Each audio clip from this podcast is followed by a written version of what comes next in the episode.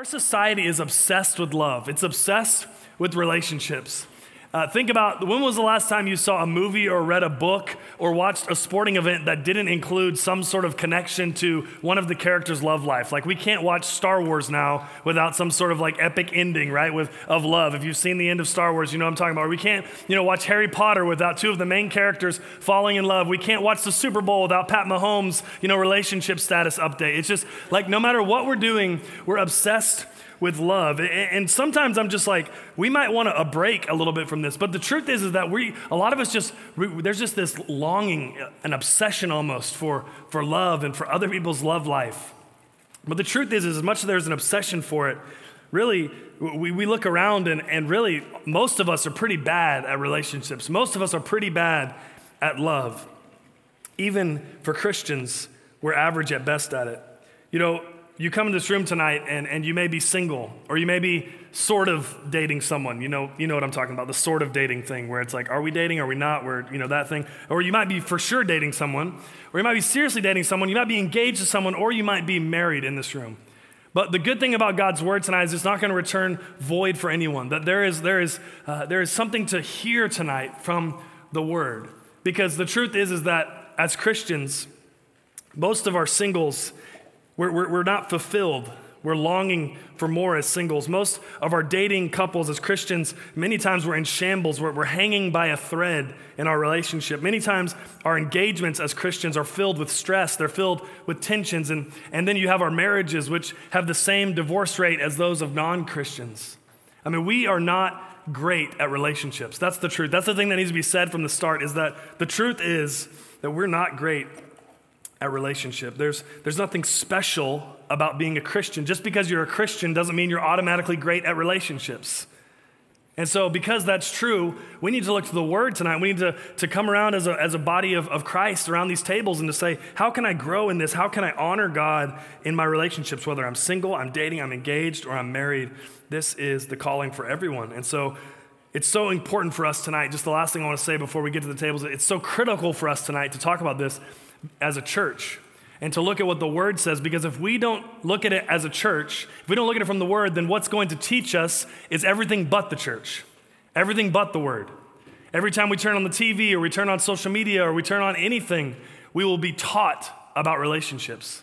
And so tonight we need to go to the word and say, Lord, what do you have to say about this? So, whether you're single, dating, engaged, or married in this room, I hope you'll turn on just sort of your, your receptors tonight to receive from the Lord, from the Holy Spirit, because I, I truly believe that there's something for everyone in this word tonight. We're going to go to the tables for just about five or six minutes in this first section. Discussion questions, part one. Why do you think most Christian relationships don't look that much different from non Christian relationships, whether they be dating, engaged, or married? Question two. Besides the Bible, what are other places where you might learn about how a relationship should work? These can be healthy or unhealthy sources to learn from. We are going to move into sort of a time of teaching, so feel free to look at the back wall if you want, or if you want to turn your chair, you're welcome to do that as well. But I would ask you to look at the Word with me. So if you have a Bible or a smartphone, make sure you have that in front of you. It'll also be on the screen if you've got one of those two things. Uh, and it's in Ephesians chapter 5. We're going to be in Ephesians chapter 5, which is right in the middle of the New Testament, which means you're probably like towards the very, very end of your Bible if you're looking for Ephesians. Galatians is before it then Ephesians, and then Philippians. Did you grow up? God eats peanut butter cookies. Galatians, Ephesians, Philippians, Colossians. Any church nerds in the house? Okay. Ephesians chapter 5. So here's the thing about dating and love and marriage, right? There's so much great content out there for Christians incredible books, incredible podcasts, incredible sermons. This is my, uh, almost, my 10th semester as the college pastor here at Highland, and I have never once preached on this subject, one, never one time, because I just didn't feel a burden to do it. So we'll see how it goes, and then maybe we'll wait another 10 semesters, okay? And so, but one of the reasons I didn't is because there's just so much great content out there. I mean, even in our own town, JP over at Harris Creek has some incredible resources on podcasts. He even has a book called Outdated coming out next week that you should all buy because I'm sure it's going to be incredible. Uh, there's, there are other people like Tim Keller who has an incredible book called The Meaning of Marriage, or uh, Gary Clark who has uh, some books called The Sacred Search or, or The Sacred Marriage. I mean, these are just incredible resources that I've read. I'm sure there are literally dozens Besides that, tonight what I want to do is I want to be very simple, but I hope there's, there's a supernatural power to it, is I want to just look at what the word says. I don't want it to be dating advice with Drew and Holly, okay? That's what I don't want to happen tonight. I don't want to say, what does the word say? So Ephesians chapter 5 is where we're going to go together, and to begin, we're just going to be in the first two verses of Ephesians chapter 5. Here's what it says. I'm reading out of the NIV if you're on your smartphone tonight. Follow God's example, therefore as dearly loved children and walk in the way of love, just as Christ loved us and gave himself up for us as a fragrant offering and sacrifice to God. So, what I want to do is just zone in, especially on verse 2 right now. Tonight might be a great night to take notes. Uh, I tried to, to organize what's on the screen tonight to, to look like what might look like in your notes, uh, in your notebook, or in your notes app on your phone. What we're going to do is just take this really phrase by phrase and say, Lord, what is in the word for me as it relates to love, as it relates to dating, or whether I'm single, I'm dating, I'm engaged, I'm married, what does it say for me? The first phrase is, is it says to walk in love. The NIV said to walk in the way of love. But a lot of versions, they're going to say to walk in love. And that's actually why we called this sermon In Love, it is out of this verse right here, chapter or verse 2 of chapter 5. The entire chapter is about love from here on out, but, but it sort of starts out the first half. If you go read this later on, the first half is about sort of this individual love and how you walk in love individually, but then it moves into the second half, and it's sort of the more traditional, maybe uh, the, the more famous half of the, of the chapter where it talks about wives and husbands and, and how to walk in love. The interesting thing about walking is that walking implies movement, right? It implies a forward momentum.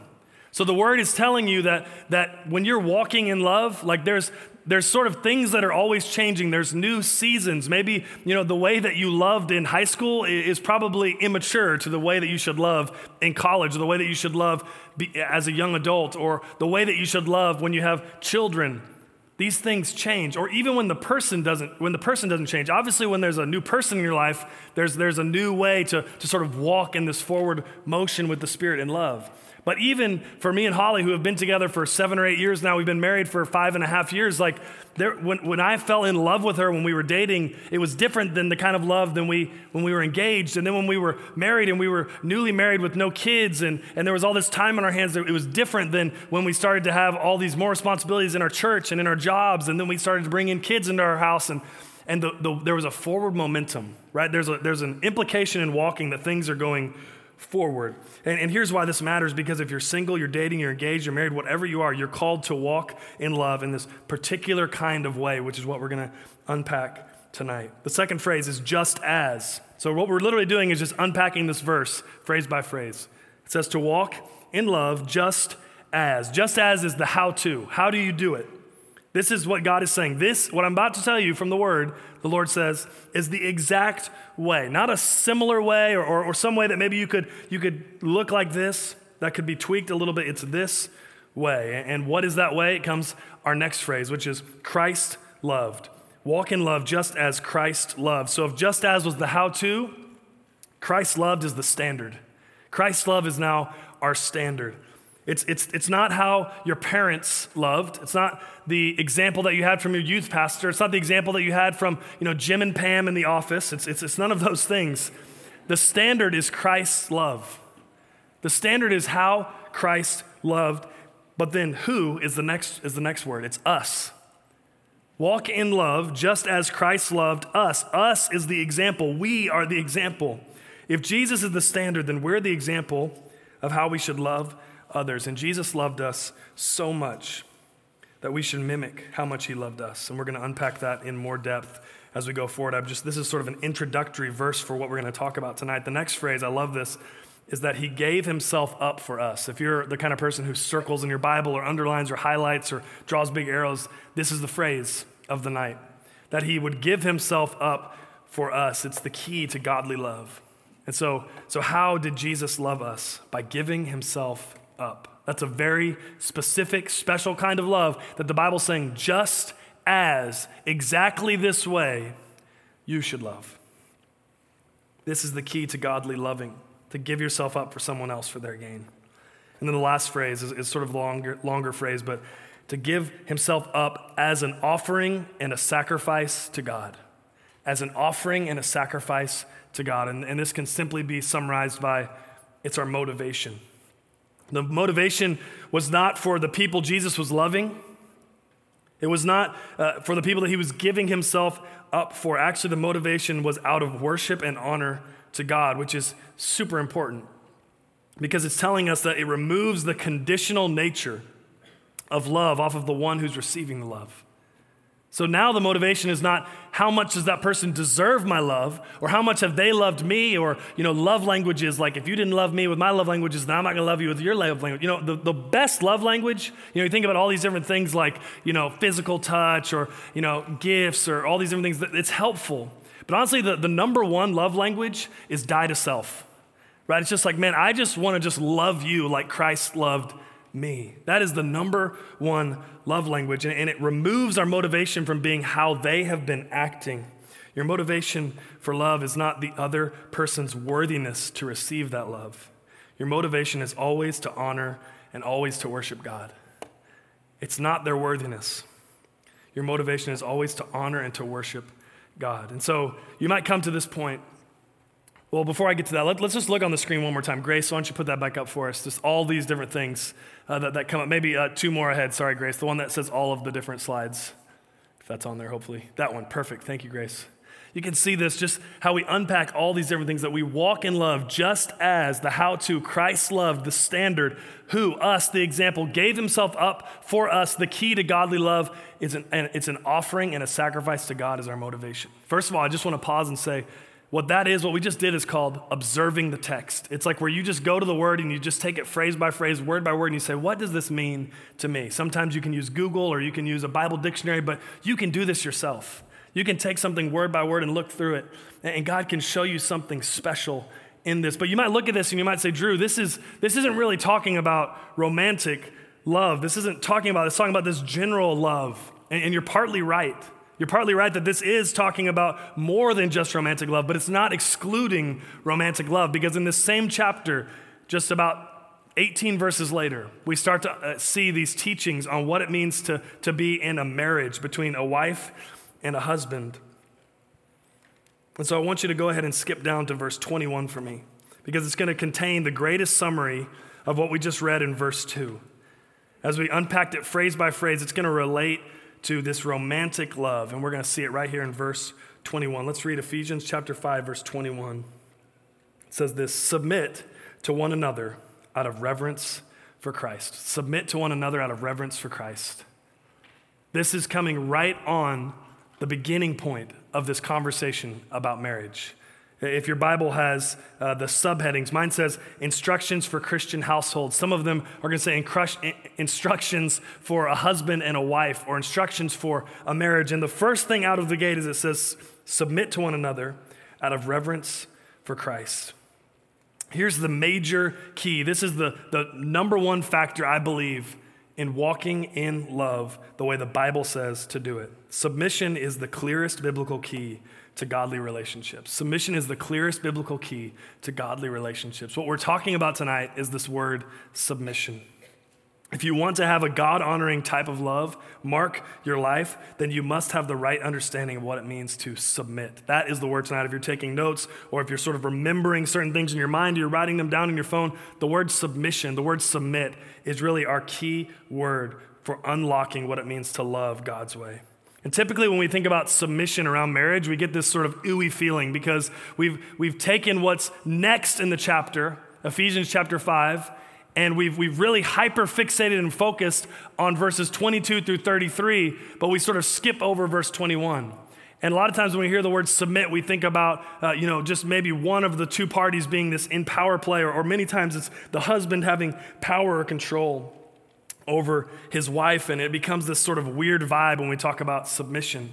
And it's sort of the unspoken thing amongst Christians in this time. And, and, and it's probably a question that you have many times when I sit across the table at a coffee shop from a student and they say, you know, help me understand, like, how does, how does it work between you and Holly? Like, who makes the decisions and, and who submits to who? And, and these are questions that sort of run through our minds. And, and I want to say that, that usually, many times, people have used this passage of submission for the exact opposite purpose of what God is trying to teach here is the key to love.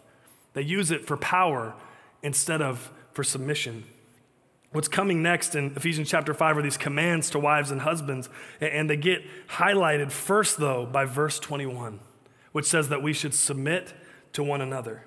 Long before we read about a wife, how she should act towards her husband or how a husband should act towards a wife, uh, the Bible starts right this conversation and it says right here that we should submit to one another. And so let's do this again. Let's break down this verse as we move towards the tables again for our second half. The, the first word that we see in verse 21 is submit. So if that's our key word tonight, we should unpack what it is and unpack what it is not. So, if, if a key to, to godly loving is submission, then we need to define what it is. And, and what's going to be on the screen here is actually the Greek word, and, and it's, it looks like hypo, but it's not hypo. It's actually hupotasso. H O O P O is how you'd say it, but it's hypotasso is how it's spelled, hupotasso. And it's this phrase used uh, actually with two words coming together. And the two words are hupo, which means under, and tasso, toso, which means to put. So it's this idea, what, what the word submission actually means is to, to put yourself under, to, to lower something under the other place. So submission literally means to put yourself under someone else, to put yourself under someone else's preferences or, or under someone else's ways of doing things, like you wouldn't do it that way, or your need to be right. Or your need to be in control, or your need to be in power. It's the exact opposite of a power grab. It's actually the opportunity to, to have a weakness grab, to say, How can I grab weakness that I might lift someone else up? It's lowering yourself, not elevating yourself. And this is why it's so critical to godly love, because most relationships begin to break down when the seeds of selfishness begin to sprout. Most if you think about it, think about if your parents, you know, if you've experienced divorce in your life or in your family, or, or if you've experienced a, a breakup that was just epic, or if you've experienced, you know, just these sort of startup relationships that just fizzle out or they turn to sin quickly, like the thing that always is the beginning point and usually is what is expanding is this idea of, of selfishness sprouting. Submission has nothing to do with, with who has more power. It's actually the opposite. It, it's who can get their way the least who can, who can outdo each other in submission. If you're taking notes tonight, you may want to write this down. If, if a relationship is built around acquiring power, then it's built upon selfishness. But if it's built around giving away power, then it's built on submission. If you think about your relationships or the ones that you hope to have one day or your parents' relationships, is it more about this sort of power grab of, of acquiring power, or is it more about giving away power and serving and considering someone else and, and letting them have their way? And it's almost this competition between the two. Think about Jesus. He, he didn't acquire power, he gave away all of his power. He gave away his power to us. He gave away his power to those around him. When he was there, he was constantly lowering himself even from heaven to earth. And then while he was on earth, in the way that he lived, and then even in his death, he lowered himself to give away power. This is the idea of, submission, of submitting. So, are you thinking about getting your way? Are you thinking about how I'm going to make decisions? Are you thinking about how I'm going to be served? If those are the things that you're thinking about, then you're sunk from the start. Your relationship is already sprouting selfishness in the beginning. And the next phrase after submit is, is it says, Who, to whom we are to submit is to one another. To one another. To whom are we to submit? To one another. This verse is about submission in verse 21. It's this hinge point of the chapter. And what I want you to see is many times, like if you have uh, some translations, verse 21 is actually before this subheading about marriage, right? Your subheading about marriage starts in verse 22. And then other translations like mine, it, it puts it actually, the subheading of marriage starts at verse 21. And it's this question of where does this verse belong? Does it belong with the relationships or does it just belong to the individual and how they love their, their church or how they love non believers to submit to one another. It's this question that many people have wrestled over. And I, and I want to say to you that I believe it's for both. It's the reason that it's right there in the center. Remember these original letters, they didn't have the subheadings, it's just them writing like you would write a letter. And I really believe that this is a hinge point in the chapter to say that even in the same way that you have loved others by submitting yourself, you have also loved your spouse. You have loved your significant other. Simply put, the calling to submit to one another is the same for all Christians. The calling is this is to deny yourself. When you became a believer, God said to you, hey, it's, it's time to deny yourself. That's what Jesus said deny yourself, pick up your cross, and follow me. And that was the question for you. Will I deny myself? Will I love my neighbor as I love myself? Will I love others more than I love myself? Will I love God? These are questions of denying ourselves. And those questions have nothing to do with do I have a marriage certificate? Or do I have a relationship status on Facebook? These are questions of, am I a believer? And so the calling for the single person is the same calling for the person who's dating or the person who's engaged or the person who's married or who's widowed. It's that we would deny ourselves, that we would submit ourselves to all around us, no matter who you are. The calling is the same to lower yourself, to consider others, to consider God above yourself. And so, two thoughts before we go to the next discussion thing uh, at the table right here as we have our discussion time, our next thing. Two thoughts I just want to leave you with is, is this is not to say that you should always submit in a relationship. I want you to hear me say this is not to say that you should always submit in a relationship. In the same way that you should not honor your parents, which is one of the Ten Commandments, you should not honor your parents if they ask you to dishonor God. You should not honor your government if they ask you to dishonor God. You should not honor your boss or your roommates if they ask you to dishonor your God. And in the same way, if, if in your relationship or in a roommate situation or, or any type of relationship, whether it's romantic or not, if it is calling you to submit in, in such a way that would make you dishonor God, then, then you should not do that because there might be someone in this room who, who feels as though this verse means that they need to stay in this relationship that is about power. The other person is, is expressing some sort of sinful power over them some sort of oppression over them, or, or they're, they're caught up in sin with someone and they think, well, I'm just supposed to submit, I'm supposed to submit. And the Bible is not telling us to do this. If you're in a relationship where submission is being twisted to keep you with a God dishonoring partner, then you should not submit. And, and I, could, I would lovingly tell you, you should run far away as quickly as possible. Because that is not the desire that God is trying to put in your life for dating. And the second thing is this before we go to the tables. Considering that most of you in this room are not married yet, and most of you are probably not engaged, and many of you are probably not dating anyone seriously, I think a question to ask, sort of a litmus test for your heart, is, is why do you think that you'll act in submission to a spouse or to a serious, significant other? Why do you think you'll act in submission well to them if you aren't presently submitting to others right now when you're single? I mean, think about how do you, how do you respect or submit to your mother or your father?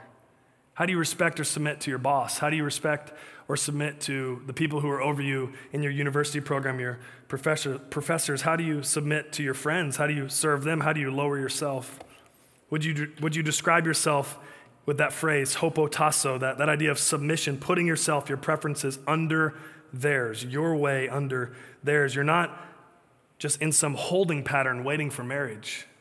Like this, this is the time to submit. This is the time to deny yourself. These days matter, and you're building something. And the question is is it selfishness or is it submission? This is what will jumpstart a great relationship. Is if you're already great or getting great at submitting and serving others and not getting your way, then when God connects the dots on a relationship for you, if that happens, man, then you're going to be ready for that relationship. But if you're just building up selfishness, I spend my money my way, I spend my time my way, I, I do the things I want to do, and I never consider anyone else, much less hardly ever God, then when you get into marriage, you're just bringing someone else into that sin splash zone that's just ready to get whammed.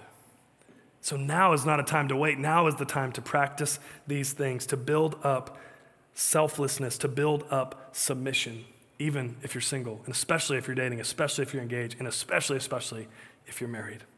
So let's take a break here for this next section. I'm going to give you about eight minutes or so uh, to, t- to discuss. This is sort of the main discussion time, and then I'm just going to close out our teaching on the back end of this, and then we'll move into a couple songs of worship. So, table leaders, go ahead and take it over now. Discussion questions, part two. Question one Now that we have defined submission and that it is for all people, single through marriage. Read Ephesians 5 21 through 30. How does the tone change for these verses when you consider the starting verse as verse 21, where we are told to submit to one another? How might it feel different if you just started in verse 22 and didn't read verse 21? Question 2 Do you find it easy to submit now to your parents, professors, bosses, or friends? Why do you think people just assume they will be good at submission when they are married, but in the present practice mostly selfish living? Question 3. What do you think it looks like in a relationship to give away power as opposed to working to acquire it? All right. All right, everybody, we're going to uh, turn it back this way. Just want to close this out and, uh, and really finish what we have been uh, discussing here which is verse 21. I just want to finish this out together, and then we're going to move right into a time of response, into a time of worship as we close out the evening. So uh, look back to verse 21 for me. Verse 21, remember we said submit to one another. We got that far as we observed the text and kind of took it phrase by phrase. But then we now get to look to the second half. The next phrase is out of. So submit to one another out of. This is another call to, to that motivation, right? It's our, it's our motivation. Why do we submit to one another? We're asking this question what is the motivation? What is the why? Is it out of your love for someone else? Because we've already sort of discussed that that's really not sufficient. Is it, your, is it your feelings about them? Is it your attraction to them? Is it how much you like to spend time with them? All of these things are limited. All of these things are, are not going to last. That's why your motivation matters so much. And that's why the word is giving us this motivation right here. And it's this next phrase out of reverence for Christ. That's what the, the, the next one is, is, and the last one is really out of reverence for Christ. First was our motivation, but what is it motivating us towards? Reverence for Christ. The word reverence, it, it means respect, out of respect or out of honor for Jesus. So your why, your motivation, it matters, and it must be out of showing respect and honor and worship for Jesus. And, and that's why this, this, it's so critical that, that we understand that the quality of, of our vertical relationship will directly impact or directly influence the quality of our horizontal relationships. The quality of your horizontal relationships will be determined by the quality of your vertical relationship with God. Let me say it this way the deeper your faith in Jesus, your faithfulness to Him, your commitment to Him, to what's godly, to what's good, the easier it will be to submit to others. Simply put, when it's easy to submit to God, it's, it's much easier to submit to someone else.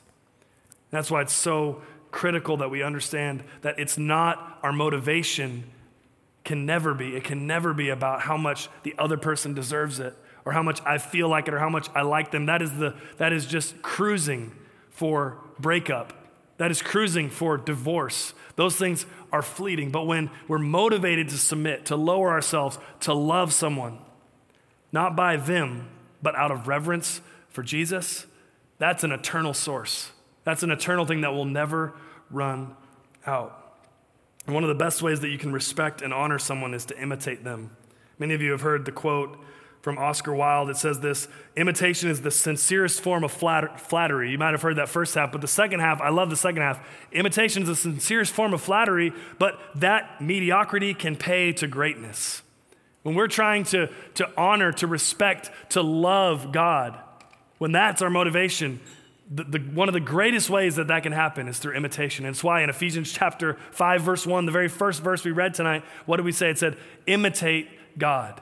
Imitate God's love. There's an imitation. And so, how did Jesus love? I want to just close with this. How did Jesus love? How can we imitate Jesus in his submission, in the ways that he loved? How can we imitate that? And of course, Jesus was never married.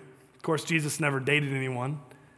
But we, we certainly know that Jesus showed us love. He showed us submission. He showed us perfectly how to submit. We can easily imitate him and we can use that example and then apply it to our relationships as we are single, as we're dating, as we're engaged, as we're married. The first, I want to give you just three quick drive-bys of, of the, the life of Christ of just examples of submission. There are probably dozens or hundreds that I could that I go through, but I want to give you the three biggest ones, and we're not going to read them, but I'm going to summarize them. If you're taking notes, I would encourage you to write these verses down. They'll be on the screen. You can study them this week. The first one comes from Hebrews chapter 10, verses 1 through 18.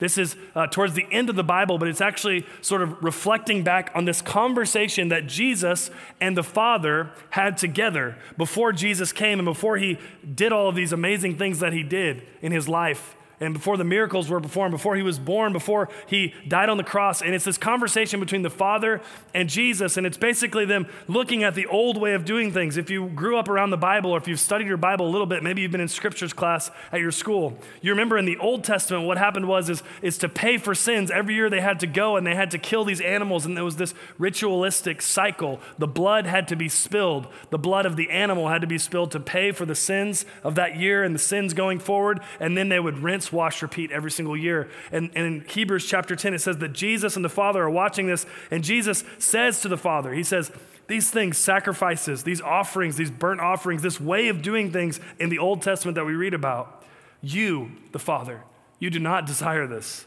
It's just this rinse, wash, repeat of sin and killing and, repentance and sin. And he says, Father, you're not pleased with this. Verses 8 through 9, he says, though they were offered in accordance to the law, even though it was happening in the way that you, you, saw, you saw it to go. It's like this is not fulfilling. And in verse 9, Jesus says, Then he said, Here am I, I have come to do your will. Jesus says, He sees this and he says, I am, consider where Jesus is, the Prince of Heaven. Just, I mean, exalted. The, the angels are worshiping him. Like he's been there from the beginning of time. He was a part of creation. He's a part of all of these incredible moments. And, and there's all of this attention and worship and power. And Jesus says, this is not what is best. And they can't do it. And so I'm going to lower myself and I'm going to become the once and for all sacrifice for them. And so then he does it. He, he becomes a, a, little boy, and that little boy is, is born in a manger. He's not born as a king, but he's born as, as a lowly person, and he's, he's constantly wandering. He's constantly homeless. He's constantly probably hungry, and, and he's, he's experiencing all these things as a lowly person, not as a high up person. Think about all that Jesus gave up all the honor, and he left all of that. He submitted himself, he lowered himself, and that can be our motivation as we submit to other people. That if Jesus could leave that, then I could, I could leave my preference. The second one is John 13. John 13, 1 through 17. It's the very end of Jesus' life. And he's sitting there the night before he's going to be, the night that he's arrested, the night that he's before the weekend of the crucifixion and the, the resurrection, all that. He's at the last dinner with, with his disciples, with his friends. What will he say? What will he do? What are the things that are priority or a priority to him on this last night that he wants to cram into this last dinner with his friends? And the Bible talks about that, that he gets down on his knees and he takes a basin of water and a towel and, and he washes the disciples' feet. And this was such a gross backwards thing, like the lowest of the low. The servant should do this. It's so backwards that Peter, he's like always chatty. He's always talking and getting into trouble because his mouth's always open. And he just has a meltdown about it in front of all the disciples. And Jesus is like, Peter, this is what I'm trying to show you that my love, my submission is backwards from everything you've ever understood. It's not about gaining power, it's about lowering myself and submitting myself to those that I love. And then he says, Do what I do. He says, I have been an example to you, now you go and do it to others. And so if your motivation is, is yourself or your love or her looks or, or his, you know, cool, whatever, it's like, no, like that's gonna flee, that's gonna go away. But if your motivation is the submission that Christ had towards the Father's will and towards us, then there's something eternal about that. And the last and final thing comes from Luke chapter 22. It's this final scene of submission. And it comes just really hours later after he's washed the disciples' feet. He and his disciples, they go and they start to pray in this garden. And Jesus goes off, and it's essentially a part two of that Hebrews 10 chapter, right, where he was talking to the Father and where they're making this, having this conversation about, I'll go and be this once and for all sacrifice. It's like this part two between Jesus and the Father. And if you remember, Jesus is just overcome by just heaviness and by the weightiness of what is about to happen as the sins of the world are going to be put upon his shoulder, as the wrath of God that should have gone to you and me goes upon Christ. And Jesus is, is experiencing this tension, the temptation to leave. It says that he was so pressed by the moment that he began to sweat drops of blood, and that the angels had to come in to minister to Jesus. Think about the intensity of this moment. I would put before you, my friends, that this might be the most critical, important part in the history of the world. This moment right here, not maybe even more so than, than the crucifixion, maybe even more so than the resurrection, is what's happening in this garden. Because it is the moment where Jesus decides, Am I going to do what I said I was going to do and submit, not my way, but to lower myself and to put the needs of someone else above my own? Or am I going to do what would be easier, what would be better, what would be less painful, what would be less difficult, what would be my preference? And Jesus even sort of says that. He says, Lord, if there's any other way I could do this, Father, I want to do it that way. But then he says, But not my will, your will. And in that moment, he takes the path of submission for you and me. If, if this is your motivation, like you'll get through every day being able to submit to other people, to submit to, to your mom and dad, to submit to, to those people who are above you in power, to submit to your to relationships that begin in dating or as they get more serious or as you're engaged or as you're married. You can be motivated by that kind of eternal submission when you get your motivation out of reverence for Christ, out of honoring what he has done for us. But on your own, you'll always slip into selfish, selfishness. You'll always slip into selfishness. You must put that motivation out of reverence for Christ in front of you every single day. And so the call to all of us is the same. As we move into this time of response, as we're going to sing a couple of songs as we close tonight, I want you to just consider this call for all of us, even if you're not even close to dating someone, even if you've never dated someone in your life, even if you're called to singleness. The, the call is the same for all of us. It's to die to ourselves, to submit to God's will, to submit to the needs of other people, to lower ourselves. And you and I can work on that right now. But the greatest threat to submission is selfishness. The greatest threat to submission is selfishness. And that's the last thing I want to leave you is this, this threat of selfishness that you need to fight every single day. And therefore, the greatest threat to great relationships that honor God is selfishness. From the beginning, from single, the way you think about someone else, the way that you consider if you want to date them, to beginning the relationship, to getting serious in the relationship, to being engaged, to being married. Selfishness is the greatest threat, and submission will always build you something that is God honoring and blessed by Him. We started this by talking about if you want to be great in relationships, how do you do that? If you want to be great in relationship, Ephesians chapter 5 1 says, imitate God in His love. Be an imitator of God's greatness. God is great at this. Do it like Him. Let's pray. Father, we just, we come before you now as a, as a group of people who we are obsessed with love. We are obsessed with relationships. It's all over our televisions. It's all over our smartphones. It's all over the books that we read. It's all over our minds when we're thinking about who we're going to meet and how we're going to meet them. And oh, I'm at this thing. And there's this girl at my table right now and she's kind of cute. Lord, we're obsessed. That wasn't me, guys. That was y'all. I was just talking in y'all's voice there. Um, I'm married. Um, but Lord, we're obsessed with love. And Lord, yet we're so bad at it. It's so fleeting. The, the gas tank is always on empty, it's always trending towards selfishness and never submission. God, would we get your greatness in front of us? Give us your eyes to see your greatness. God, that we might be able to have that be our motivation, or that we might be able to have that be what moves us to love others, Lord.